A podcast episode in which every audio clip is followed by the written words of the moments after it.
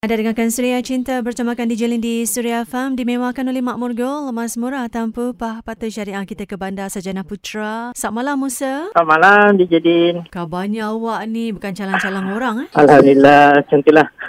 Dengarnya ada dua orang isteri, betul? Ah, ah, betul. Berapa umur awak? 37 tahun dan isteri pertama saya ah, sebaya dengan saya 37 tahun Okey. dan isteri kedua 22 tahun. Wow. Ah, Mungkin boleh kongsi sikit kan masa umur awak berapa Ha. awak kahwin dengan isteri pertama tu, lepas tu usia berapa pula awak kahwin dengan isteri kedua tu? dengan isteri pertama waktu umur saya 25 tahun. Waktu tu dah habis belajar semula, kita dah kerja. Dapat cahaya mata yang ketiga. Ah, selepas cahaya mata yang ketiga, asalnya berlaku proses belajar sebenarnya. Kita belajar dulu sama-sama. Saya tak adalah tiba-tiba jumpa calon ke kita belajar sama-sama. Waktu tu memang tak rancang pun sebenarnya untuk nak beristeri seorang lagi. Tapi dalam masa kita belajar tu, kita mengenali seseorang. Asalnya saya kenal dulu. Lepas tu, saya kenalkan dengan wife. Uh, wife berkawan lah dengan tu.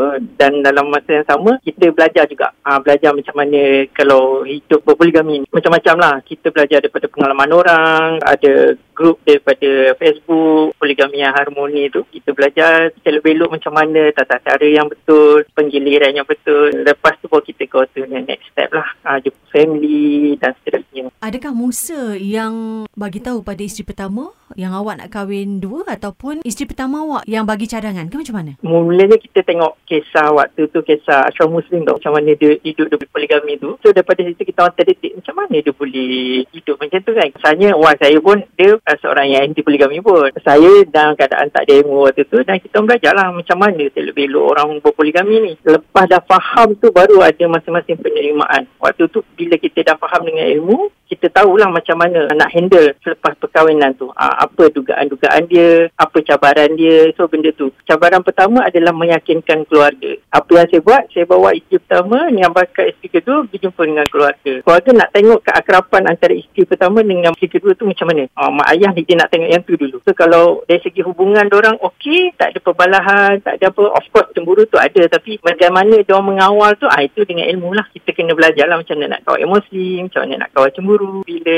family dah tengok sendiri dengan mata, oh baru dia orang faham. Ah, sebab asalnya family pun susah nak percaya juga. Yalah macam kita lah. Kita bila nak bila mula tahu orang berpoligami ni ada ke yang harmoni. Tapi bila kita dah belajar sendiri, kita dah lalui sendiri baru kita faham. Wah, Ah, ini lelaki-lelaki yang tengah dengar Suria FM ni dah kahwin ni bahaya ramai ni minta nombor telefon awak ni tau daripada Eh, Lin ni. ah, Tengoklah sekejap lagi. Betul betul. Ilmu ni bagus kalau bukan untuk diri sendiri untuk kawan-kawan yang dah terpoligami ke tapi dalam keadaan poligami yang salah yang mengenai isteri dia dan sebagainya so kita boleh tarik orang untuk belajar benda yang betul supaya isteri itu tak dianiaya. Ha, itu yang kita nak sebenarnya supaya masing-masing dapat hak. Isteri masing-masing dapat hak, anak-anak dapat hak, suami dapat hak mereka. Dengan isteri pertama berapa orang cahaya mata awak ada sebelum awak kahwin dengan isteri kedua? Sekarang ada empat orang Mhm. uh, dan isteri kedua sekarang dah ada seorang dan insyaAllah hujung bulan ni akan lahir queen baby insyaAllah. Doakan saya. Bukan senang lah Kena pula bila ada komitmen Ada anak lagi kan Anak pula bukan Mhm. seorang dua kan Dari Mhm, segi betul. kos hidup tu mesti tinggi kan Jadi bagaimana awak menampung tu kan So far Alhamdulillah Allah bagi saya rezeki. Saya seorang arkitek. So dalam masa yang sama, kedua saya seorang jururawat dan isteri pertama suri rumah lah. Masing bekerja sama lah. So macam bila isteri kedua pergi kerja, so isteri pertama jagakan anak untuk isteri kedua. Uh, rumah saya sediakan seorang satu. Kenderaan masing-masing ada.